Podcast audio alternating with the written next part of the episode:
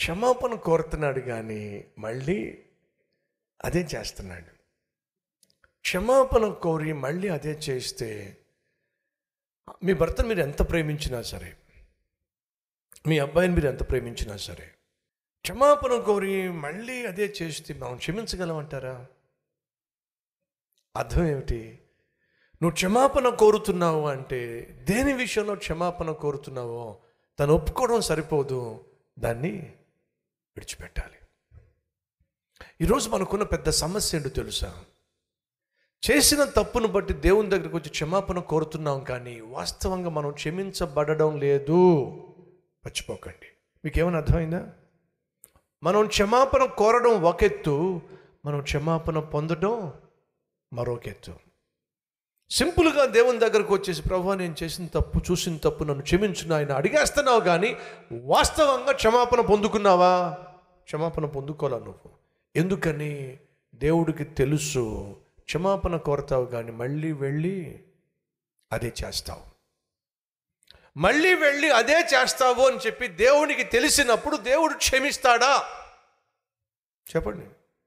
అతిక్రమములు దాచిపెట్టువాడు వర్ధిల్లడు కానీ వాటిని ఒప్పుకొని విడిచిపెట్టు వాడు మాత్రమే. ఇరవై ఎనిమిదవ అధ్యాయము పదమూడు. అతిక్రమములు దాచిపెట్టువాడు. దాచిపెట్టకండి మీ పాపిష్టి పనులు. దాచిపెట్టకండి మీరు చేస్తున్న తప్పును. ఏం చేయాలంట? వాటిని ఒప్పుకోండి.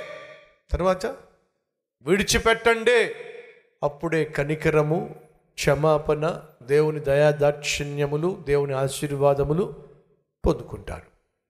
దిస్ ఈజ్ వెరీ క్లియర్ మూడవ అధ్యాయంలో వాళ్ళు తప్పు చేసినప్పుడు శిక్షగా ఎనిమిది సంవత్సరాలు వాళ్ళు శత్రువులకు అప్పగించబడ్డారు.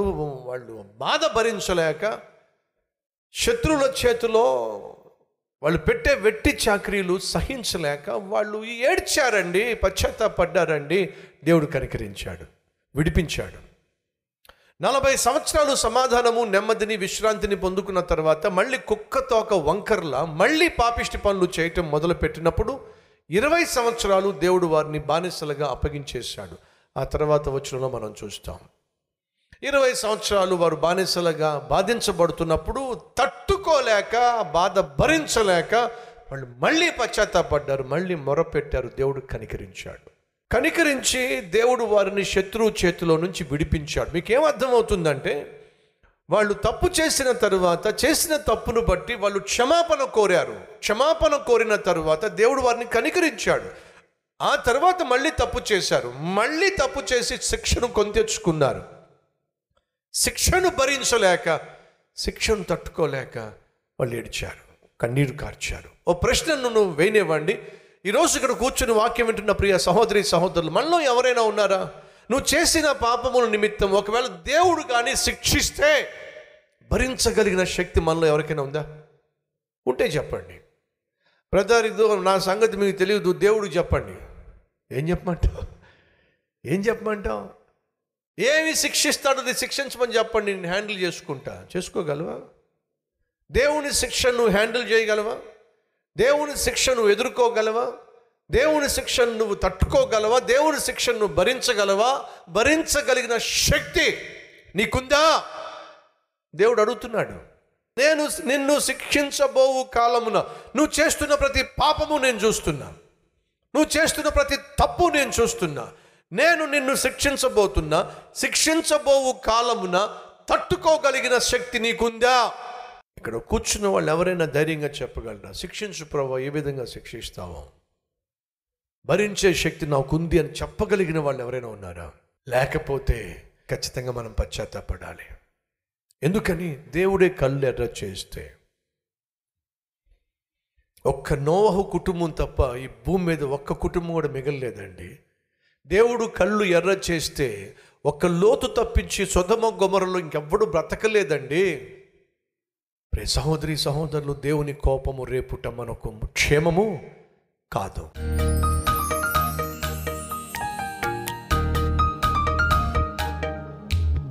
మహాపరిశుద్ధుడు అయిన నా ప్రియ పరలోకపు తండ్రి అయ్యా అలవాటు పడిపోయారు పాపిష్టి జీవితానికి.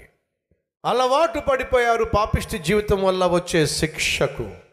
కనీసం ప్రార్థించటమే మానేశారు పశ్చాత్తాపడ్డమే మానేశారు. ఫలితంగా నలభై సుదీర్ఘ సంవత్సరాలు బానిసలుగా బతికారు. ఈరోజు బహుశా మాలో కొంతమంది అటువంటి స్థితికి చేరిపోయారేమో. దుస్థితికి దుర్మార్గమైనటువంటి జీవితానికి దుష్కార్యాలకు దుష్ట స్నేహాలకు అలవాటు పడి అలవాటు పడిపోయి దౌర్భాగ్యమైన జీవితం జీవిస్తున్నారేమో. అటువంటి వారిని ఈరోజు నాయన విడిపించండి అయ్యా. దయచేసి మమ్మల్ని కనికరించు. దయచేసి మమ్మల్ని క్షమించు. మా నిర్లక్ష్యత నుంచి మా అపవిత్రత నుంచి మమ్మల్ని విడిపించు నాయన. త్వరలోనే ప్రతి ఒక్కరి జీవితంలో మహా అద్భుతాన్ని అద్భుతాలను మీరు జరిగించబోతున్నందుకు స్థుతులు ఘనత మహిమ ప్రభావములో చెల్లిస్తున్నావు నాయన. నమ్ముతున్నాం గనుక నీ మహిమను కల్లారా చూసే భాగ్యము దయచేయమని. ఏ సునామం పేరట వేడుకుంటున్నాం తండ్రి. ఆమె